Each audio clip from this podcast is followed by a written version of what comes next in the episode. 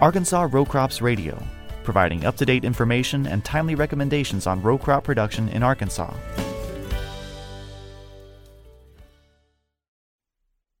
Hey, everybody, today is August 31st.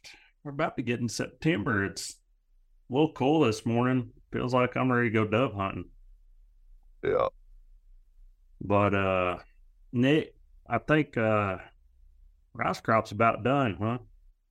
Uh, majority of it, yeah. The, some of this latest stuff, I've actually had a lot of phone calls on on stink bugs going to it, and I mean that ain't nothing out of the ordinary, but uh, still getting a couple questions on Endigo, tenchu, lambda, those things, and frankly, with the numbers I'm seeing, it's going to be Endigo or tenchu market. Uh, I think if you got a a lot of this stuff, as soon as it goes to head, and it seems like they're they're coming into it, a lot of this later rice, and we're probably going to have to use Endigo retention earlier than what we were recommending earlier in the year. As far as I don't know that you're going to be able to wait till that second two weeks of heading.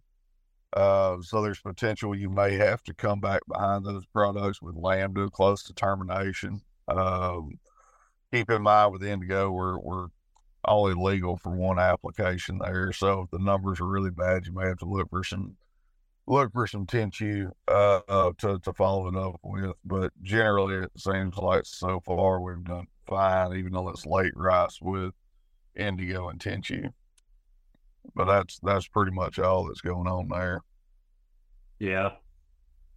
Well, you know, in cotton, I've got a bunch of open bolls and a lot of my plots. So, uh, know, it's wrapping up pretty quick. Um, you know, if you got anything kind of late planted, later planted cotton out there, uh, you're probably mostly looking for stink bugs this time of year and, uh, you know, keeping an eye out for spider mites. Remember, you just don't want any of that premature defoliation going on there. You want those bolls to be able to get filled all the way out.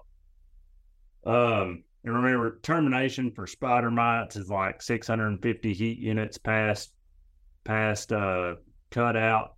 But I say if if they were really bad and they were starting to work my cotton over, I'd probably even treat them past that.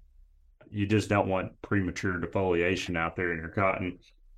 Um, and then I guess I mean loopers and stink bugs and and soybeans is kind of I guess the what's going on right now, Nick, huh? I know you had got some stink bug calls, and I had got a couple too.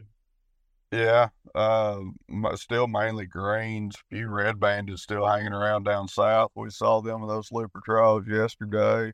Yeah, up around McGehee, but it doesn't sound like they're snowballing yet on us to where we're going to have to have, you know, where we're going to be seriously spraying a lot of acres. I guess there's still potential in these latest beans to for them to to concentrate, congregate in, yeah, concentrate in. But hopefully, uh, hopefully this weather front coming through will take care of the loopers for us. But I guess time will tell on that. Yeah, I hope so. I mean, for everybody's sake, our looper population seemed to be doing pretty good in in some of those plots yesterday. But I did see several diseased ones. Yeah. Uh, just kind of looking out there yesterday. So I don't know. Maybe this cool down will help us with that. But remember, if, on the stink bugs, green stink bugs, you can usually take care of them with lambda. Uh, you know, once you hit R6, you double your threshold. Um, if you got high numbers of, of greens out there, you know, I'd probably recommend running acephate or bifenthrin. Browns, I'm going to try to run acephate and not, uh, or bifenthrin. Acephate's going to be a little better. Um, but another, you had heard of some falls, and I know we had talked about it briefly last week, Nick. And I know I talked to my brother the other day, and I think he had been finding a, a few small fall armyworms out in some of his uh, hay pasture. Yeah, it seems like this year they're following the trend of being a fall armyworm and not a midsummer armyworm. Uh, you know, there's been a few yeah. lingering around.